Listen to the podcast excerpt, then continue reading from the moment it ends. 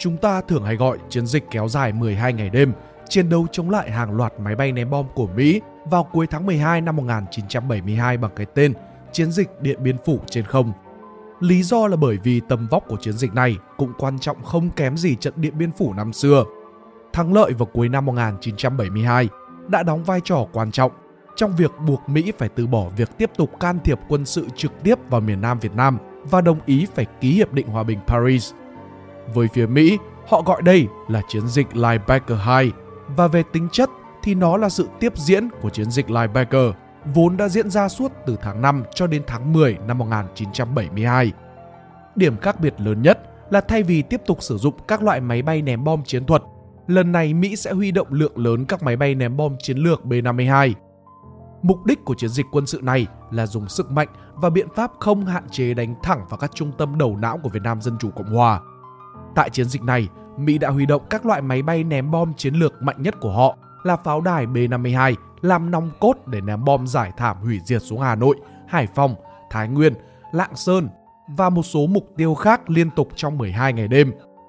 Đây là những cuộc ném bom dữ dội nhất trong suốt cuộc kháng chiến chống Mỹ và là một trong những cuộc tập kích có cường độ cao nhất trong lịch sử. Từ ngày 18 đến 30 tháng 12 năm 1972, Mỹ đã thả hơn 36.000 tấn bom, vượt qua khối lượng bom đã ném xuống miền Bắc Việt Nam trong toàn bộ thời kỳ từ năm 1969 đến năm 1971 trước đó. Cuộc ném bom tuy có gây những tổn thất nặng nề về cơ sở vật chất cho phía Việt Nam Dân Chủ Cộng Hòa, nhưng đã không làm thay đổi được lập trường của ta về nội dung cơ bản của Hiệp định Hòa bình. Bên cạnh đó, chiến dịch này cũng gây ra làn sóng bất bình lớn của người Mỹ, dư luận và giới chính trị của các nước trên thế giới, thậm chí trong đó có cả nhiều đồng minh của Mỹ. Uy tín của Nhà Trắng tiếp tục giảm nghiêm trọng và với việc phải đối mặt với sức ép chính trị đến từ nhiều phía. Tổng thống Richard Nixon đã phải đưa ra lệnh chấm dứt chiến dịch vào ngày 30 tháng 12, đề nghị nối lại đàm phán tại Paris. Tại đây, Mỹ chấp nhận ký hiệp định Paris trên cơ sở dự thảo mà trước đó họ đã từ chối ký kết. Cũng cần phải nói thêm rằng, thất bại trong chiến dịch này thực sự là một đòn đả kích nặng nề và là cú chốt hạ vào tinh thần giới quân sự của Mỹ sau nhiều năm xa lầy ở miền Nam Việt Nam. Đây là một chiến dịch phía Mỹ đã chủ động lựa chọn mục tiêu thời điểm, phương thức chiến đấu và đặc biệt là sử dụng sở trường của mình để chống lại sở đoản của đối phương. Thế nhưng cuối cùng họ vẫn thất bại dù có vô số lợi thế. Còn về phía Việt Nam Dân Chủ Cộng Hòa, chiến thắng này có ý nghĩa cực kỳ quan trọng bởi vì nó đã đập tan tham vọng cuối cùng của Mỹ trong việc giành lấy một kết quả có lợi để gây sức ép lên bàn đàm phán. Vậy cuộc quyết đấu lịch sử cuối tháng 12 năm 1972 ấy diễn ra như thế nào?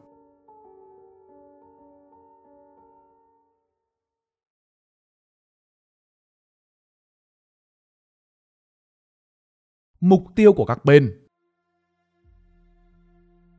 Sau thất bại của Việt Nam Cộng Hòa trong chiến dịch Lam Sơn 719, quân đội nhân dân Việt Nam tại miền Nam liên tục mở các cuộc tấn công vào các căn cứ và vị trí chiến lược của Việt Nam Cộng Hòa qua chiến dịch Xuân Hè năm 1972.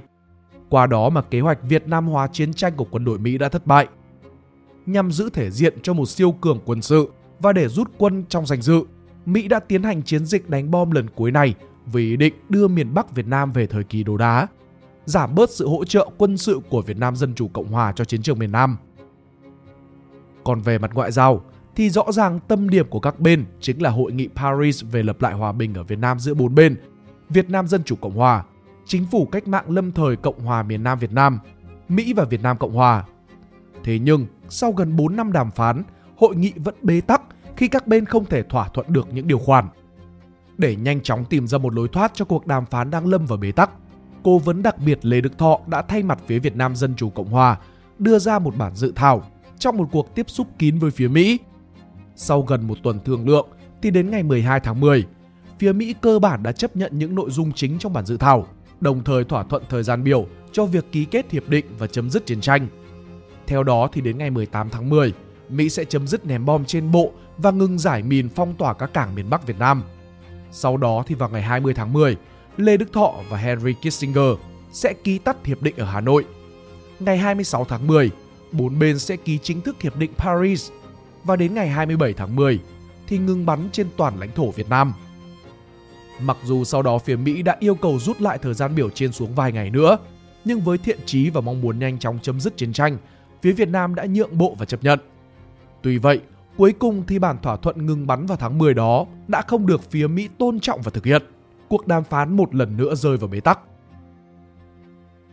Việt Nam Cộng Hòa ra sức phản đối bản dự thảo hiệp định. Theo đó, quân đội nhân dân Việt Nam được giữ vị trí của họ tại miền Nam. Tổng thống Nguyễn Văn Thiệu cho rằng Hoa Kỳ làm vậy là để rũ bỏ trách nhiệm với họ. Nixon không muốn mang tiếng là đã bỏ mặc Việt Nam Cộng Hòa, nên phía Mỹ đòi thay đổi lại nội dung cốt lõi nhất của dự thảo hiệp định. Đó là về quy chế quân đội nhân dân Việt Nam tại chiến trường miền Nam Việt Nam. Vào ngày 20 tháng 11, Henry Kissinger thay mặt Nhà Trắng Mỹ đưa ra yêu cầu đòi sửa lại 69 điều trong bản dự thảo. Theo đó về cơ bản thì Mỹ muốn có đi có lại, tức là nếu họ rút quân ra khỏi miền Nam Việt Nam thì Việt Nam Dân Chủ Cộng Hòa cũng phải như vậy. Và như thế thì đương nhiên chính quyền Việt Nam Cộng Hòa vẫn sẽ tồn tại. Trước những yêu sách phi lý này, lẽ tất nhiên Việt Nam Dân Chủ Cộng Hòa không đồng ý, bởi như thế cũng gần như là hạ mình xuống ngang hàng với cả phe xâm lược là Mỹ. Vào ngày 23 tháng 11 năm 1972, khi gặp Lê Đức Thọ, Henry Kissinger đã đọc bức điện của Nixon nhằm đe dọa ngừng đàm phán, ném bom trở lại. Tuy nhiên Lê Đức Thọ đã khẳng khái đáp lại. Chúng tôi đã đánh nhau với các ông mười mấy năm và cũng đã đàm phán 5 năm rồi. Nay các ông có sẵn sàng mới đi đến giải quyết, không thể dùng đe dọa với chúng tôi được đâu. Đến cuối tháng 11, Quân ủy Trung ương Việt Nam nhận định rằng khả năng Mỹ sử dụng B-52 ném bom Hà Nội và Hải Phòng gần như là chắc chắn. Tổng tham mưu trưởng Văn Tiến Dũng cùng các tham mưu phó Trần Quý Hai, Vương Thừa Vũ, Cao Văn Khánh, Phùng Thế Tài đã thông qua và phê chuẩn kế hoạch đánh B-52. Nhiệm vụ công tác chuẩn bị phải xong trước ngày 3 tháng 12. Trong đó thì cuộc đàm phán ở Paris có vẻ suôn sẻ trở lại khi phía Việt Nam Dân Chủ Cộng Hòa chấp nhận kiềm chế và nhân nhượng một số điểm trong bản dự thảo. Tuy nhiên mọi thứ lại bế tắc khi phía Mỹ một lần nữa lật lại vấn đề cốt lõi, quy chế của lực lượng Việt Nam Dân Chủ Cộng Hòa và nêu vấn đề khu phi quân sự. Phía Việt Nam Dân Chủ Cộng Hòa phản ứng bằng cách thu hồi các nhượng bộ từ phía các buổi họp trước và đưa ra đòi hỏi mới. Trong đó việc lật lại vấn đề cơ bản về trao trả tù binh Mỹ. Số là từ tháng 10, phía Việt Nam Dân Chủ Cộng Hòa đã đồng ý trao trả lại tù binh Mỹ vô điều kiện trong vòng 60 ngày sau khi ngừng bắn. Nhưng nay thì ta lại muốn gắn việc trao trả tù binh với việc thả hàng nghìn tù chính trị ở miền Nam Việt Nam. Ngày 5 tháng 12, Nixon gọi điện cho Kissinger và có nói rằng hãy để một chỗ hở ở cửa cho cuộc họp. Tôi có thể sẵn sàng cho phép ném bom ồ ạt ở miền Bắc Việt Nam trong thời gian nghỉ ngơi đó. Đêm ngày 12 tháng 12, tránh văn phòng Nhà Trắng Heisman thừa ủy quyền của Richard Nixon gửi một bức điện cho Kissinger có đoạn viết Chúng ta cần tránh làm bất cứ điều gì có vẻ như là chúng ta đang phá vỡ thương lượng một cách đột ngột. Nếu xảy ra tan vỡ thì phải làm như là do họ chứ không phải là do chúng ta. Trong bất cứ trường hợp nào, Hoa Kỳ không được chủ động cắt đứt cuộc nói chuyện. Chúng ta cần yêu cầu hoãn cuộc họp để tham khảo thêm. Tuy cố tình trì hoãn ở hậu trường, nhưng khi tuyên bố chính thức, Mỹ đã đổ lỗi cho Việt Nam Dân Chủ Cộng Hòa đã không chịu đàm phán nghiêm chỉnh. Do vậy, nhiều tài liệu phương Tây vẫn cho rằng Việt Nam Dân Chủ Cộng Hòa đã bỏ họp trước và chiến dịch ném bom của Mỹ là để khiến Việt Nam biết điều mà chấp nhận họp lại. Đến ngày 13 tháng 12 thì mọi đàm phán rơi vào bế tắc hoàn toàn. Đến ngày 14 tháng 12, Nixon họp với Kissinger cùng tướng Alexander II và Chủ tịch Hội đồng Tham mưu trưởng Liên quân, Đô đốc Thomas Moore để thông qua lần cuối cùng về kế hoạch chiến dịch Lineback 2. Mục tiêu của Mỹ khi thực hiện chiến dịch này là duy trì nỗ lực để phá hủy tất cả các tổ hợp mục tiêu chính trị ở khu vực Hà Nội, Hải Phòng, trong đó phá hủy đến mức tối đa những mục tiêu quân sự chọn lọc tại vùng lân cận của Hà Nội Hải Phòng. Linebacker 2 cũng đã loại bỏ rất nhiều các hạn chế cho các chiến dịch trước đó ở miền Bắc Việt Nam. Mục tiêu của Linebacker 2 cũng vẫn là mục tiêu của Linebacker nhưng với cường độ, sức công phá và mật độ lớn đến mức khủng khiếp để buộc Việt Nam Dân Chủ Cộng Hòa phải ký chấp nhận điều khoản của Mỹ. Đồng thời tỏ rõ cho Nguyễn Văn Thiệu thấy rằng Hoa Kỳ đã cố làm hết trách nhiệm bảo vệ Việt Nam Cộng Hòa thay vì rút lui mà không chiến đấu. Cũng trong ngày 14 tháng 12, Nixon gửi một tối hậu thư cho Hà Nội trong 72 giờ đồng hồ để quay lại ký theo phương án Hoa Kỳ đề nghị, nếu không sẽ ném bom lại Bắc Việt Nam. Thực chất thì về mặt quân sự hay chính trị thì chiến dịch này cũng không còn cần thiết, vì lúc đó Mỹ đã quyết tâm rút quân. Washington biết rất rõ ràng rằng chỉ với một cuộc ném bom thì không thể bắt Việt Nam Dân Chủ Cộng Hòa nhượng bộ một vấn đề cốt lõi mà phía ta đã chiến đấu vì nó gần 20 năm, dù cuộc ném bom ấy có ác liệt đến đâu. Ngược lại, chiến dịch này sẽ còn gây hại ngược đến Mỹ khi càng khiến cho dư luận trong nước và thế giới bất bình hơn. Chiến dịch này gần như chỉ có mục tiêu là để thể hiện trách nhiệm và nghĩa vụ cuối cùng đối với đồng minh Việt Nam Cộng Hòa mà thôi. Ngày 15 tháng 12, Lê Đức Thọ và Henry Kissinger chia tay nhau ở sân bay Le Bourget để lần nữa về Hà Nội và Washington. Ngày 16 tháng 12 khi họp báo, Kissinger đã đổ lỗi cho Việt Nam Dân Chủ Cộng Hòa kéo dài đàm phán. Tối ngày 18 tháng 12, khi Lê Đức Thọ vừa mới về đến nhà, sau khi ghé qua Moscow và Bắc Kinh, thì cũng là lúc những trái bom đầu tiên từ B-52 trong chiến dịch Linebacker 2 rơi xuống Hà Nội. Với chiến dịch này, dĩ nhiên Việt Nam Dân Chủ Cộng Hòa cũng đã có những phương án để đối phó. Thực tế là ngay từ nhiều năm trước đó, ta đã chủ động chuẩn bị với việc phải đối đầu với B-52 trên bầu trời Hà Nội. 5 năm trước, vào ngày 29 tháng 12 năm 1967, Chủ tịch Hồ Chí Minh đã dự báo việc này với tướng Phùng Thế Tài, lúc này là Phó Tổng Tham mưu trưởng, rằng sớm muộn đế quốc Mỹ cũng đưa B-52 ra ném bom Hà Nội. Rồi có thua mới chịu thua. Chú nên nhớ trước khi đến bàn môn điếm ký hợp định đình chiến ở Triều Tiên, Mỹ đã cho không quân hủy diệt Bình Nhưỡng. Ở Việt Nam, Mỹ nhất định thua, nhưng nó chỉ chịu thua sau khi thua trên bầu trời Hà Nội. Từ tháng 5 năm 1972, Đại tướng Võ Nguyên Giáp và các cán bộ tham mưu tác chiến của quân chủng phòng quân đặt vấn đề.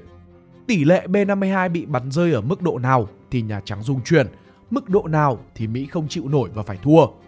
Sau mấy tuần, câu trả lời đã được đưa ra. Theo đó thì ta đặt ra 3 mức thiệt hại là N1, N2 và N3. Cụ thể thì N1 đồng nghĩa với việc Mỹ thiệt hại từ 1 đến 2% số B-52 tham chiến. N2 nghĩa là Mỹ thiệt hại từ 6 đến 7% và N3 thì là trên 10%. Nếu tỷ lệ thiệt hại của B-52 bằng hoặc là vượt quá mức 10%, Mỹ sẽ không thể chịu được và sẽ phải dừng chiến dịch. B-52 là vũ khí chiến lược mạnh nhất của không quân Mỹ, được vận hành bởi các phi công được tuyển chọn và được đào tạo kỹ lưỡng. Nếu bị thiệt hại quá 10% thì Mỹ khó thể nào thay thế được.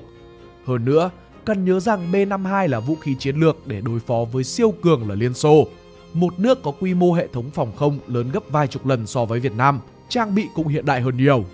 Nếu B-52 bị thiệt hại hơn 10% trước một đất nước có hệ thống phòng không ít ỏi như Việt Nam, thì hiển nhiên đó là một thất bại của Mỹ. Và đương nhiên, nếu tiếp tục chiến dịch thì Mỹ sẽ không còn đủ lực lượng B-52 để đối phó với Liên Xô. Về tương quan lực lượng Để thực hiện chiến dịch Linebacker 2 này, Washington đã huy động thêm một lực lượng quân sự khổng lồ. Theo đó, gần một nửa số B-52 của toàn nước Mỹ đã được huy động, 197 trên 400 chiếc. Gần 1 phần 3 số máy bay chiến thuật được huy động, 1.077 trên 3.041 chiếc. Cùng với đó là 6 tàu sân bay, cùng nhiều tàu chỉ huy, dẫn đường, tàu khu trục, tàu tuần dương, tàu radar, tàu bảo vệ, tàu cấp cứu khác. Tham gia vào chiến dịch này là hai tập đoàn không quân số 7 và số 8, cùng không đoàn đặc nhiệm 77 với hàng trăm máy bay hỗ trợ các loại. Tất cả những vũ khí và phương tiện chiến tranh kể trên đều thuộc loại hiện đại và tối tân bậc nhất của Mỹ thời đó. Hơn nữa, hầu hết chúng đã được cải tiến và nâng cao hơn nhiều so với cuộc chiến tranh phá hoại bằng không quân ra miền Bắc Việt Nam lần thứ nhất vào năm 1964 cho đến năm 1968. Ở chiều ngược lại, lực lượng của Việt Nam Dân Chủ Cộng Hòa thực sự khiêm tốn hơn rất nhiều. Về phòng không, vào thời điểm đó, chủ lực để đối phó với B-52 của Việt Nam Dân Chủ Cộng Hòa chỉ có 6 trung đoàn tên lửa SAM-2. Đây là tên lửa đất đối không, do Liên Xô viện trợ và trang bị cho ta từ năm 1965. Tuy nhiên vì nhiều lý do nên từ năm 1969 trở đi, Liên Xô đã hạn chế viện trợ cho quân sự Việt Nam, trong đó có cả tên lửa SAM-2. Sau cuộc chiến tranh phá hoại lần thứ nhất của không quân Mỹ ra miền Bắc, ta chỉ còn độ vài ngàn tên lửa SAM-2. Con số này nghe thì có vẻ nhiều, nhưng để phân chia cho toàn bộ các trận địa tên lửa chống máy bay địch thì thực ra là rất thiếu thốn. Và thực tế là về cuối chiến dịch, hầu hết các tên lửa đã phải tiết kiệm đạn, bắn từng quả một và ưu tiên dùng để đánh B-52. Thậm chí còn có những bệ phóng tên lửa bảo vệ Hà Nội không còn một quả SAM-2 nào. Lực lượng không quân của ta cũng cực kỳ khiêm tốn khi mới chỉ có hai trung đoàn máy bay tiêm kích được trang bị MiG-21, nhưng hầu hết các phi công chưa được huấn luyện để chiến đấu ban đêm và nhất là chưa có kinh nghiệm đối đầu với B-52. Thêm nữa trong số các sân bay quân sự ít ỏi của ta thì chỉ có nội bài là đạt chuẩn cấp 1. Còn lại các sân bay khác chỉ đều là cấp 2 và cấp 3. Hơn nữa, tất cả các sân bay chính quy này trong chiến dịch đều bị không quân Mỹ ném bom và đánh phá ác liệt, làm hỏng hết các đường băng. Bởi vậy trên thực tế thì chúng ta chỉ còn vài sân bay dã chiến bí mật có đường băng làm bằng đất nện. Do đó về lý thuyết thì dùng máy bay MiG để bắn hạ B-52 gần như là điều không thể. Bên cạnh hai vũ khí chủ lực là tên lửa SAM-2 và máy bay MiG-21 thì ta còn nhiều trung đoàn pháo cao xạ và hàng trăm trận địa súng tầm thấp của lực lượng dân quân tự vệ. Ngoài ra cũng cần kể đến vài chục đại đội thuộc lực lượng radar cảnh giới bố trí giải khắp miền Bắc. Thế nhưng công bằng mà nói, những trang bị và vũ khí mà phòng không không quân Việt Nam sử dụng hồi ấy không phải là loại hiện đại, tiên tiến nhất mà Liên Xô hay các nước trong khối xã hội chủ nghĩa viện trợ. Đó là chưa kể đến việc lực lượng của miền Bắc còn phải bị phân tán, xé lẻ do yêu cầu nhiệm vụ. Vừa tham gia chi viện cho mặt trận phía Nam, bảo vệ huyết mạch giao thông vận tải quân khu 4, lại vừa phải sẵn sàng đánh trả các cuộc tập kích của không quân Mỹ. Cơ quan đầu não trực tiếp chỉ huy của ta là Bộ Tư lệnh Phòng không Không quân, được đặt trong một hang đá ở gần Hà Nội, dưới sự chỉ đạo của Bộ Tổng Tư lệnh Quân đội Nhân dân Việt Nam. Đó là một căn phòng nhỏ, khiêm tốn, thắp sáng bằng điện máy nổ, đèn măng sông và thậm chí phải dùng cả những chiếc đèn bão tù mù. Tuy cũng có một số máy móc cần thiết, nhưng thực chất việc tổ chức chỉ huy vẫn dựa vào sức người để tính toán và quyết định là chính. Ở chiều ngược lại, phía Mỹ có cả một guồng máy chiến tranh khổng lồ để phục vụ cho chiến dịch này. Chỉ tính riêng căn cứ xuất phát cho các loại máy bay chiến thuật, Washington đã huy động tới 6 sân bay ở Thái Lan, 6 tàu bay ở ngoài khơi Thái Bình Dương. Riêng để chuẩn bị cho việc cất cánh của B-52, Mỹ đã sử dụng hai căn cứ đặc biệt là Utapao ở Thái Lan và Anderson ở trên đảo Guam. Ngoài ra, hầu hết các căn cứ hậu cần và kỹ thuật của Mỹ ở châu Á như là Clark và Subic ở Philippines cùng Okinawa ở Nhật Bản cũng được trưng dụng. Nói tóm lại, nếu chỉ xét về góc độ các loại vũ khí, trang bị, phương tiện kỹ thuật, hậu cần và tiềm lực quân sự, thì rõ ràng lực lượng phòng thủ của Việt Nam thua xa cả về chất và số lượng. Chính cựu Tổng thống Richard Nixon sau này đã viết trong cuốn No More Việt Nam rằng trong lịch sử nhân loại, chưa hề có một quốc gia nào chiếm ưu thế hơn hẳn về vũ khí như Hoa Kỳ so với Bắc Việt Nam. Thế nhưng chiến tranh không thể được quyết định hay chỉ dựa vào ưu thế trang bị, bởi nếu vậy thì có lẽ Mỹ đã không xa lầy ở Việt Nam đến tận 20 năm. Những bài học ở miền Nam Việt Nam cố nhiên là rất sâu sắc, nhưng có lẽ như vậy là chưa đủ để Mỹ thôi hy vọng có thể đạt được một kết quả có lợi trong chiến dịch này. Họ tự tin cũng không phải là vô lý, nhưng đáng tiếc sự thật lại hoàn toàn trái ngược. Khi lực lượng phòng thủ của miền Bắc Việt Nam đã dội cho Washington một gáo nước lạnh cắt da cắt thịt vào những ngày cuối năm 1972 trên bầu trời Hà Nội. Hai bên sẽ tham chiến ra sao? Nói đến lực lượng tham chiến của Mỹ trong chiến dịch Linebacker 2 thì không thể không nói đến con át chủ bài của họ, máy bay ném bom chiến lược B-52. Chúng được xem là loại phương tiện tấn công đường không hội tụ những thành tựu mới nhất của nền công nghiệp quân sự hàng đầu thế giới. B-52 có kích thước khổng lồ với chiều cao hơn 12 m, dài gần 50 m, sải cánh lớn hơn 56 m và nặng trên 200 tấn. B-52 có 8 động cơ phản lực khỏe nên có khả năng bay cao lên tới 20 km và đương nhiên có tầm bay rất xa. Nó cũng có khả năng mang theo lượng bom rất lớn, hơn 30 tấn bom mỗi chiếc, gấp 15 lần số bom mà máy bay ném bom hạng nặng chủ lực của Mỹ thời Thế chiến thứ hai là B-17 có thể mang theo. Do đó, B-52 còn được mệnh danh là pháo đài chiến lược hoặc đơn giản hơn là pháo đài bay. Trong một phi vụ oanh tạc, máy bay B-52 thường đi thành nhóm 3 chiếc theo đội hình mũi tên, trên độ cao từ 9 đến 10 km và ném khoảng 100 tấn bom, mỗi chiếc ném hơn 30 tấn với mật độ dày đặc xuống một khu vực khoảng 2,5 km vuông mỗi một quả bom tiêu chuẩn là khoảng 250 kg và mật độ bom rơi là khoảng 130 quả trên 1 km vuông. Như vậy, tức là khoảng cách trung bình giữa hai hố bom cạnh nhau là khoảng 80 m. Với mật độ ném bom cao như vậy, xác suất hủy diệt sinh mạng và phá hủy công trình trong giải bom của B-52 là cực kỳ cao. Các chuyên gia quân sự Mỹ tính rằng mỗi nhóm 3 chiếc B-52 có sức mạnh lớn hơn 30 chiếc máy bay cường kích tập trung lại. Đó là còn chưa kể, mỗi khi đi ném bom, B-52 không bay đơn lẻ mà thường tập trung lại thành nhiều nhóm. Có những phi vụ thậm chí có đến hàng chục chiếc B-52 cùng giải bom. Ngoài ra không thể không kể đến một lực lượng hùng hậu các máy bay trinh sát điện tử làm nhiệm vụ gây nhiễu radar và các loại chiến đấu cơ bảo vệ. Bên cạnh đó, không quân Mỹ còn có được lợi thế khi nắm được chi tiết về hệ thống tên lửa SAM-2, vốn là vũ khí chủ lực của Hà Nội để phòng thủ trước B-52. Số là trước đó, trong chiến tranh 6 ngày năm 1967, Israel đã tịch thu được hơn 20 hệ thống SAM-2 nguyên vẹn bị quân Ả Rập bỏ lại khi rút chạy. Nhờ vậy, Mỹ đã nắm được tường tận chi tiết của hệ thống này. Năm 1969, đến lượt một hệ thống radar cảnh giới P-12 của Ai Cập bị Israel bắt giữ nguyên vẹn. Toàn bộ kết quả phân tích được chuyển giao cho Mỹ. Tức là ngay từ đầu năm 1970, các loại radar phòng không chủ yếu của miền Bắc Việt Nam đều đã bị nắm bắt và Mỹ đã chế tạo ra các thiết bị gây nhiễu rất hiệu quả. Với không quân Mỹ, sức mạnh của họ không chỉ nằm ở khí tài quân sự mà còn ở hệ thống gây nhiễu cực mạnh. Chiến dịch Linebacker 2 gần như cũng có thể được coi là một cuộc chiến tranh điện tử khi đây là chiến thuật chủ yếu của Mỹ. Họ dùng các phương tiện điện tử hiện đại và có công suất lớn trên các máy bay nhằm làm nhiễu toàn bộ các hệ thống thông tin và vô hiệu hóa các radar của Việt Nam. Không phải ngẫu nhiên mà trận Điện Biên Phủ trên không kéo dài 12 ngày, nhưng hầu hết diễn ra vào ban đêm. Không quân Mỹ cho rằng trong đêm tối thì lực lượng phòng không, không quân của ta sẽ không thể quan sát được mục tiêu bằng ống kính nhìn xa và mắt thường.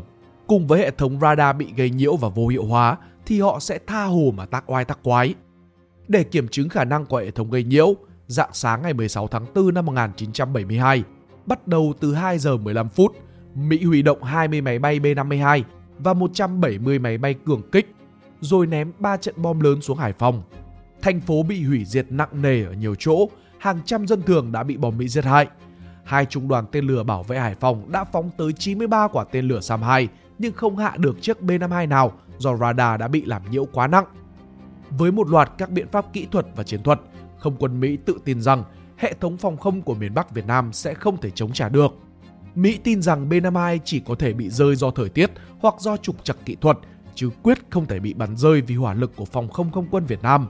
Cuộc tập kích B-52 vào miền Bắc Việt Nam sẽ chỉ như một cuộc dạo chơi với tổn thất ở mức tối thiểu.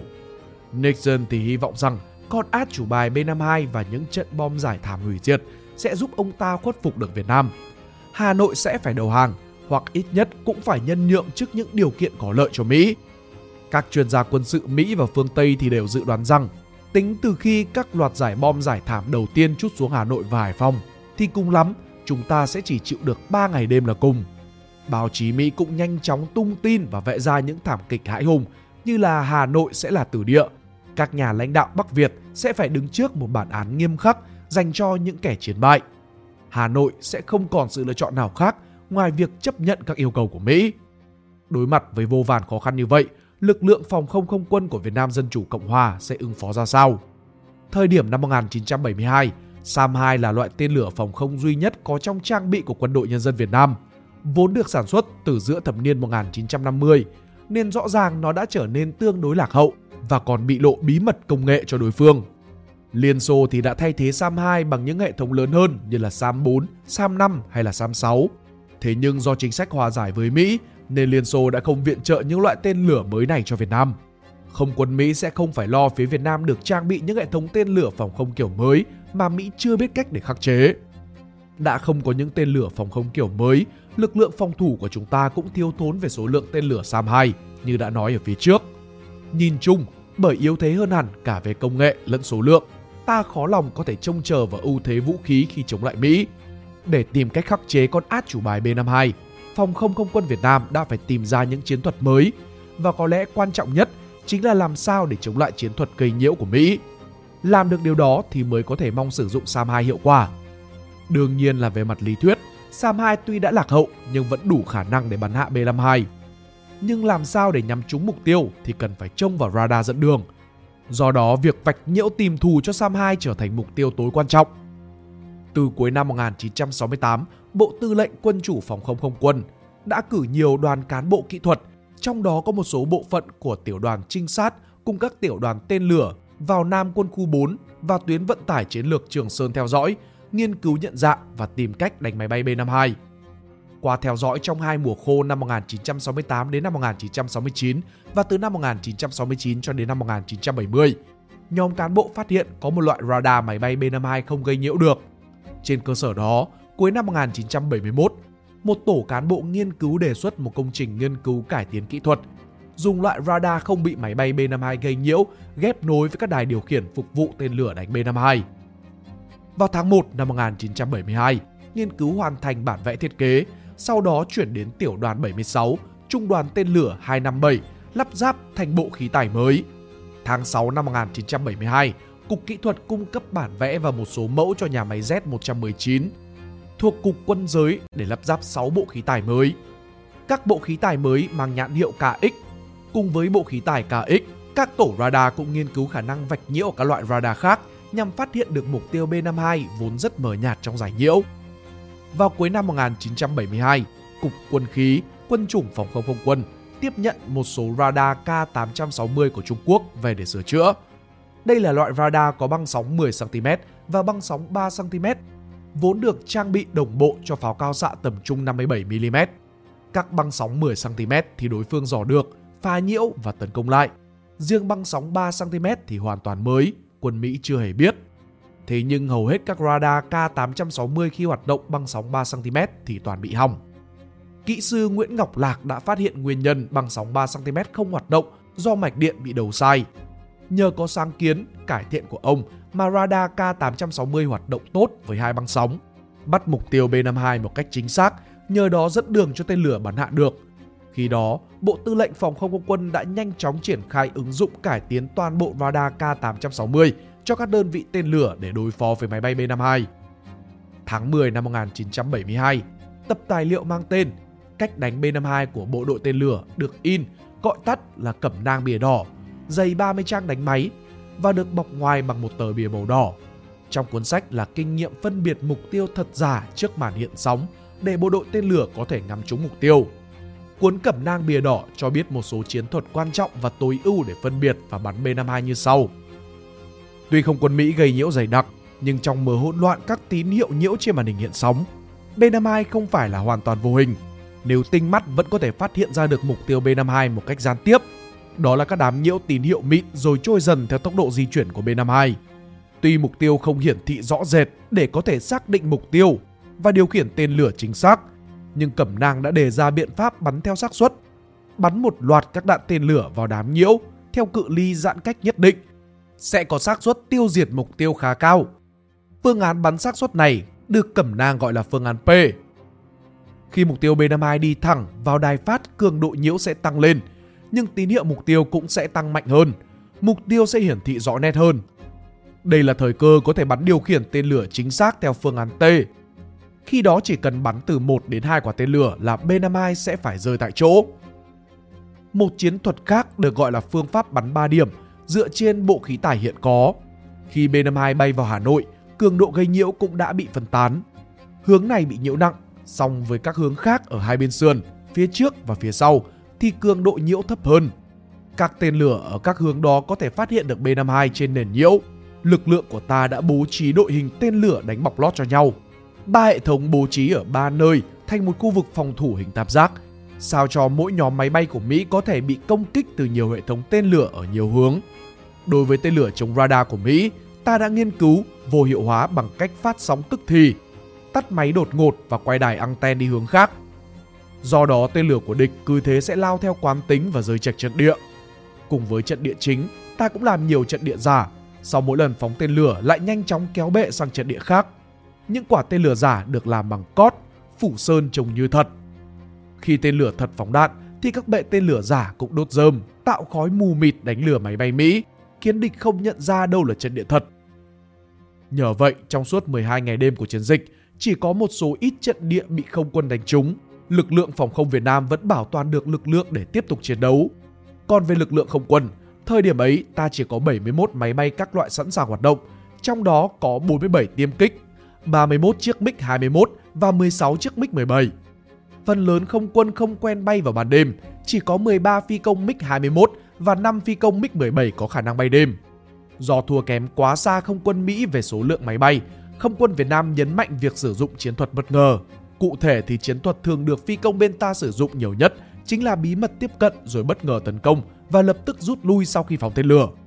Có thể thấy là lực lượng phòng không không quân của ta đã chuẩn bị nhiều phương án tương đối kỹ càng để đối phó với B-52 của Mỹ. Và trên thực tế thì trước khi trận Điện Biên Phủ trên không diễn ra, theo các báo cáo từ các đơn vị địa phương, ta đã vài lần bắn hạ thành công B-52. Cụ thể thì vào ngày 17 tháng 9 năm 1967, Trung đoàn H-38 đã bắn rơi được chiếc B-52 đầu tiên ở Vĩnh Linh. ngày 18 tháng 3 năm 1971, Trung đoàn H-37 bắn rơi được một chiếc B-52 nữa trong chiến dịch đường 9 Nam Lào. Ngày 2 tháng 4 năm 1972, Trung đoàn H-36 bắn rơi được một chiếc B-52 trong chiến dịch Quảng Trị. Tuy nhiên cả ba lần nói trên, phía Mỹ đều phủ nhận. Số là trước mỗi phi vụ, các phi công B-52 đều được dặn rằng nếu lỡ có trúng đạn thì hãy cố lái máy bay ra phía biển hoặc về phía những khu rừng già phía tây để vừa dễ cứu hộ lại vừa giấu được bằng chứng. Tuy nhiên đến đêm 22 tháng 11 năm 1972, Trung đoàn H-63 đã bắn rơi được một chiếc B-52 ở Nghệ An. Chiếc này đã cố bay về Thái Lan, nhưng khi còn cách Utapao khoảng 640 km thì rơi xuống đất. Tổ lái tuy nhảy dù thành công, nhưng xác máy bay bốc cháy thì lần này không giấu được nữa. Rất nhiều nhà báo quốc tế đã có mặt và lần đầu tiên Washington buộc phải thừa nhận rằng B-52 của họ đã bị rơi tại Việt Nam. Như vậy, mọi thứ đã sẵn sàng để cả hai bên bước vào một cuộc quyết đấu lịch sử. Trận Điện Biên Phủ trên không Chiến dịch Linebacker 2 chính thức mở màn vào đêm ngày 18 tháng 12 năm 1972. Điều này hoàn toàn nằm trong dự toán khi mà tình báo kỹ thuật của Việt Nam nắm khá rõ các hoạt động quân sự của Mỹ ở khu vực Đông Nam Á. Vào ngày 18 tháng 12, các hoạt động quân sự đều cho thấy khả năng Mỹ sẽ sớm ném bom xuống Hà Nội.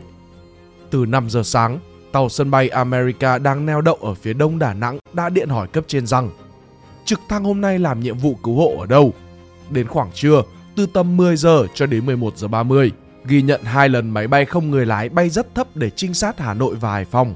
Cũng trong buổi trưa, một máy bay trinh sát khi bay qua Hà Nội đã điện về căn cứ rằng thời tiết đảm bảo cho không quân hoạt động.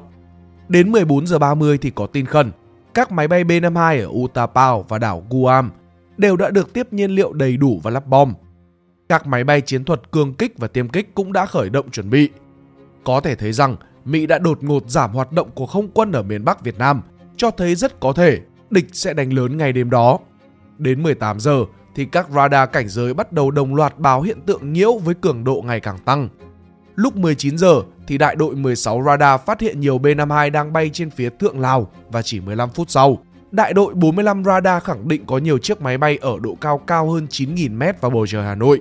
Và đến 19 giờ 44, quả tên lửa Sam 2 đầu tiên của trung đoàn H-57 được phóng lên, chính thức bắt đầu cuộc quyết đấu. Đêm ngày 18 tháng 12, tiểu đoàn tên lửa 59 thuộc trung đoàn H-61 trận địa ở Cổ Loa là lực lượng đầu tiên bắn rơi B-52. Chiếc B-52 này có mật danh là Charcot 1, xuất phát từ căn cứ đảo Guam. Khi tới sát mục tiêu giải bom, nó đã bị trúng đạn và bị bắn hạ. Ba trong số 6 phi công của chiếc máy bay này tử trận.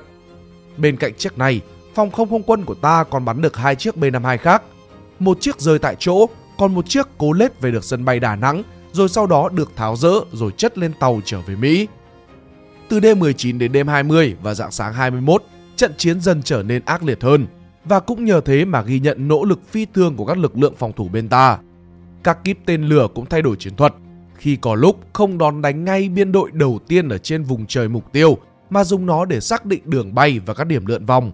Sau đó mới tập trung hỏa lực bắn phá các biên đội đến sau khi những chiếc này bắt đầu thả bom hoặc là rút khỏi mục tiêu.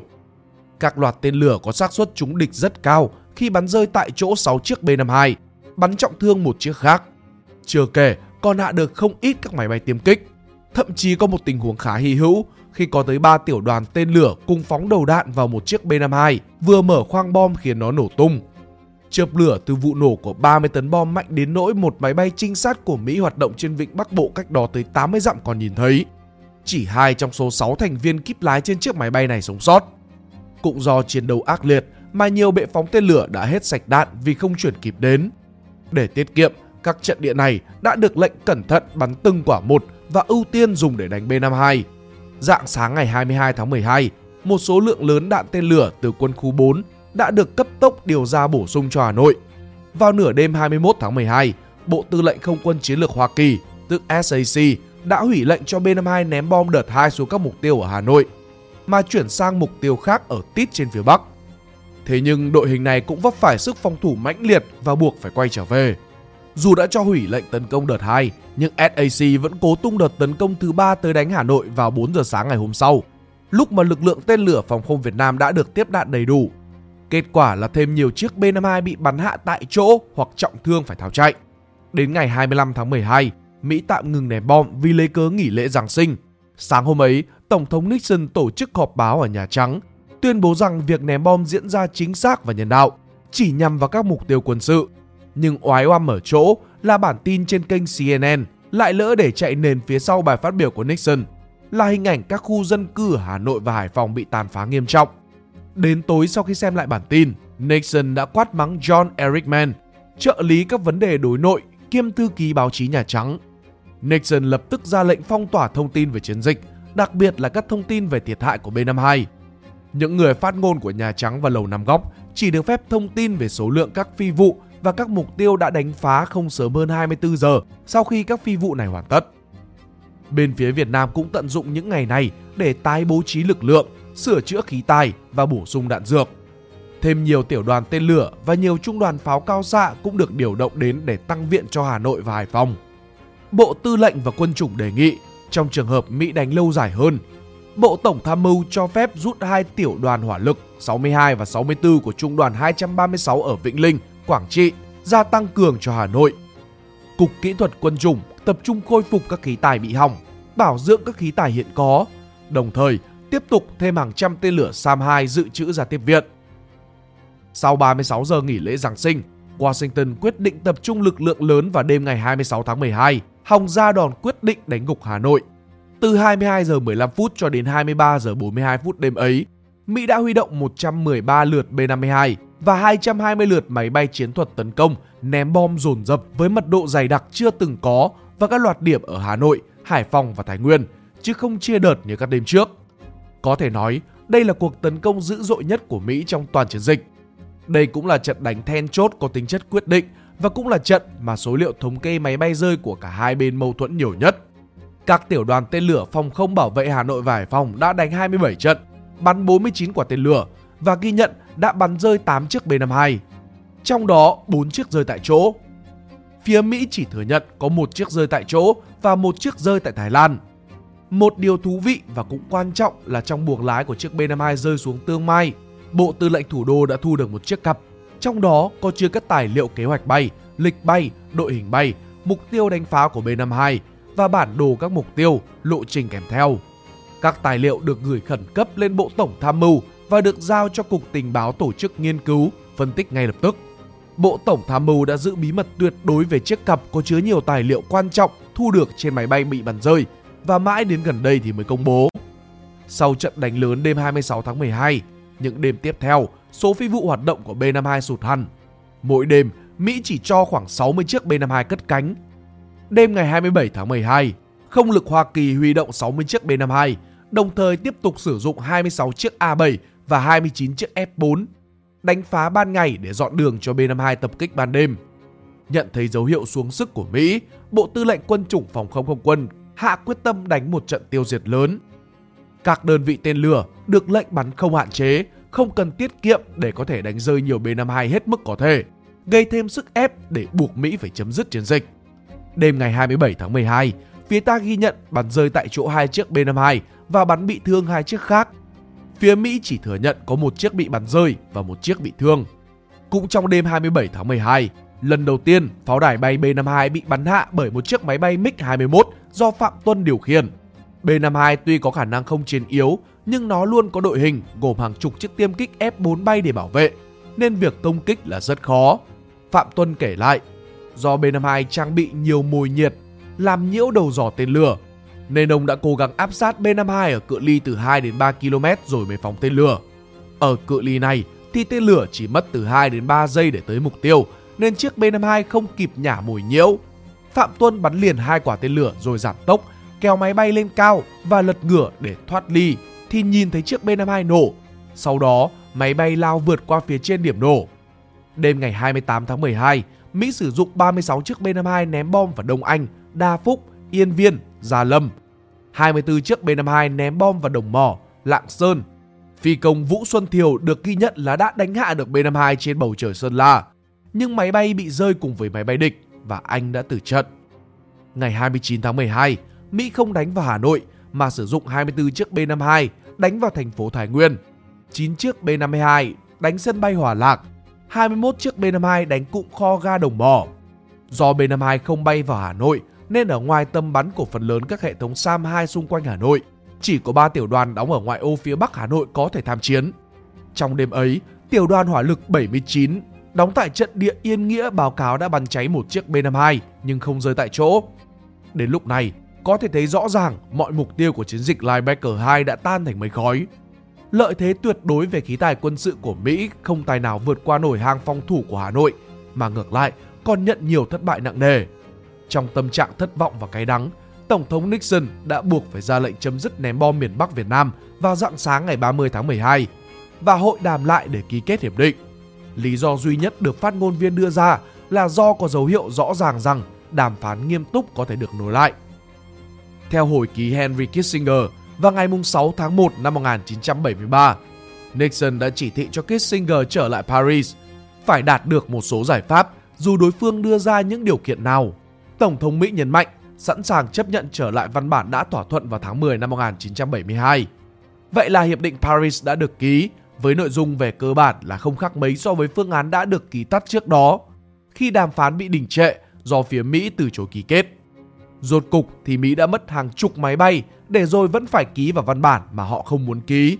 Điều này có nghĩa rằng mục tiêu chủ chốt của họ khi tiến hành chiến dịch Linebacker 2 đã thất bại hoàn toàn.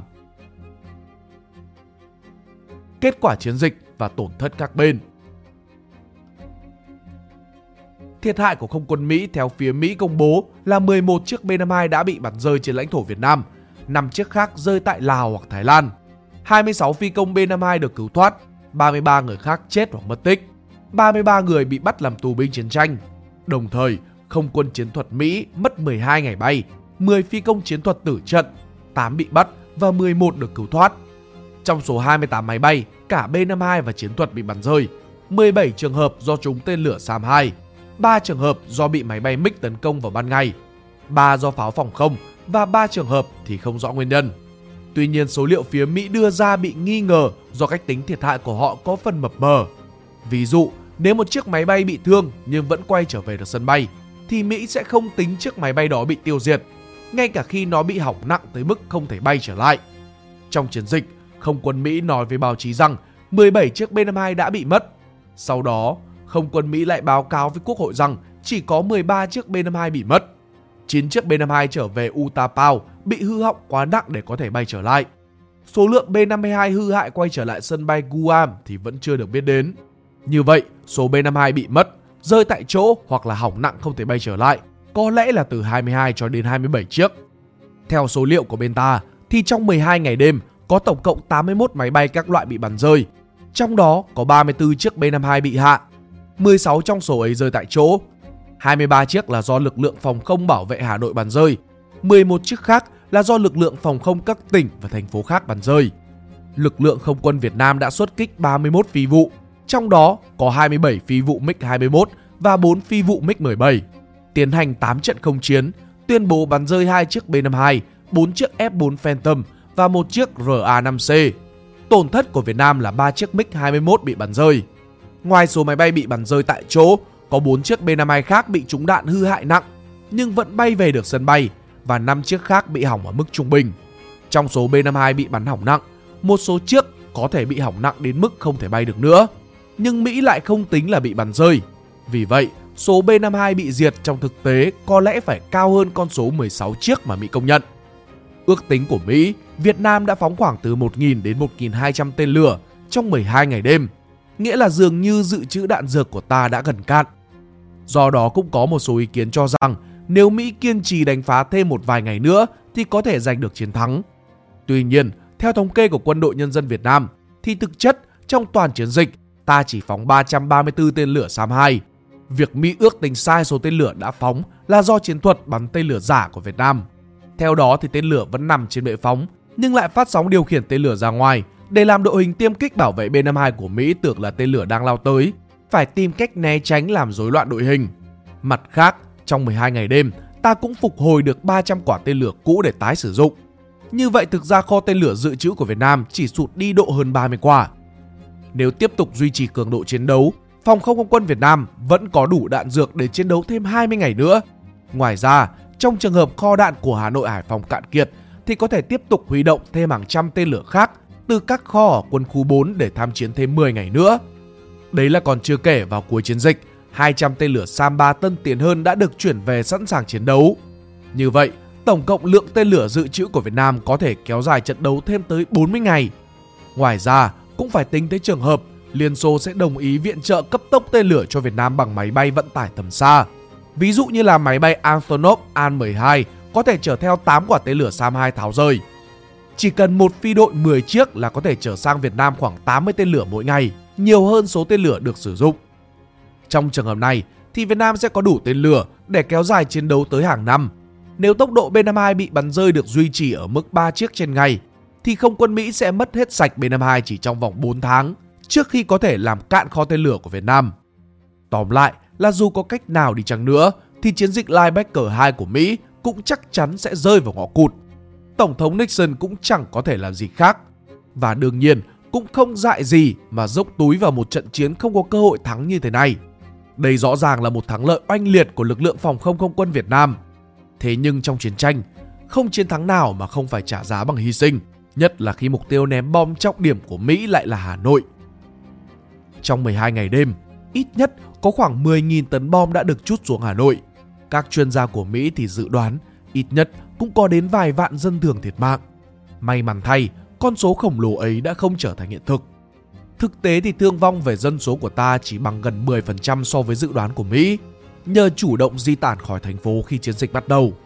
Đầu những năm 1970, Hà Nội có khoảng 600.000 người dân và ngay trước khi cuộc tập kích diễn ra, chính quyền Hà Nội đã khẩn trương sơ tán được quá nửa. Sau đêm đầu tiên của chiến dịch, lệnh sơ tán càng được thực hiện triệt để hơn nhằm hạn chế tối đa thương vong. Tuy nhiên, thương vong của ta thấp hơn phía Mỹ dự đoán không có nghĩa là có thể xem nhẹ.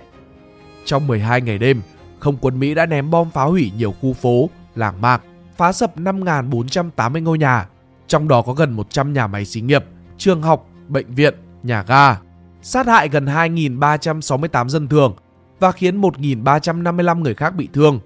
Thiệt hại nặng nhất ở Hà Nội là khu phố Khâm Thiên. Loạt bom giải thảm kéo dài nhiều km đã khiến 2.265 ngôi nhà bị phá sập hoàn toàn. 278 người chết và 290 người bị thương.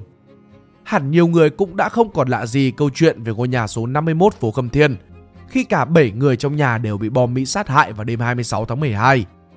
Nơi này giờ đây đã trở thành một đài tưởng niệm với một tấm bia mang dòng chữ Khâm Thiên khắc sâu căm thủ giặc Mỹ và một bức tượng bằng đồng tạc hình một người phụ nữ bế trên tay một đứa trẻ đã chết vì bom Mỹ.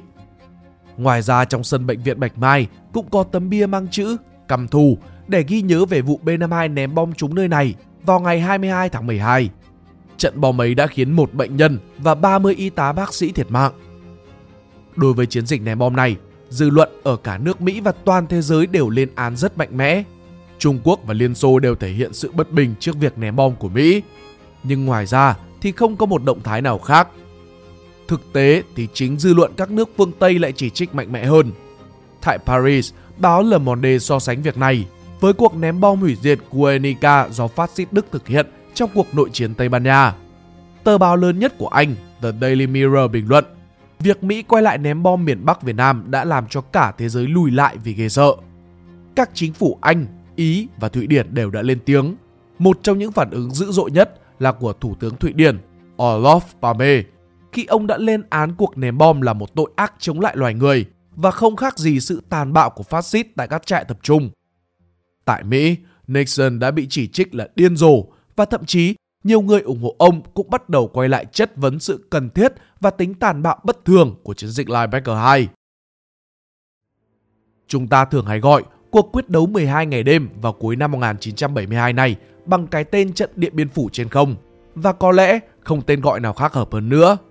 Rõ ràng, đây là một thắng lợi quan trọng, đóng vai trò then chốt trong việc buộc Mỹ phải thừa nhận thất bại hoàn toàn trong việc can thiệp vũ lực vào Việt Nam. Cuộc đàm phán bốn bên đã rơi vào bế tắc trước đó, nay đã được khai thông trở lại và Washington đã buộc phải ký kết hiệp định với những điều khoản như là ta mong muốn. Đó chính là tiền đề để dẫn tới thắng lợi hoàn toàn trong công cuộc giải phóng miền Nam thống nhất đất nước vào mùa xuân năm 1975. Và trên hết, trận chiến này một lần nữa khẳng định rằng dù phải đối đầu với một địch thủ nắm vô vàn ưu thế về khí tài quân sự, thì ta cũng có cách để giành lấy chiến thắng một cách oanh liệt nhất. Nếu các bạn thích bài viết này, hãy like và share để ủng hộ chúng mình. Đừng quên bấm nút subscribe và nút chuông bên cạnh để không bỏ lỡ video nào bởi mình ra trong tương lai. Cảm ơn các bạn đã lắng nghe. Đây là Spider Room, còn mình là Pink Dot. See ya!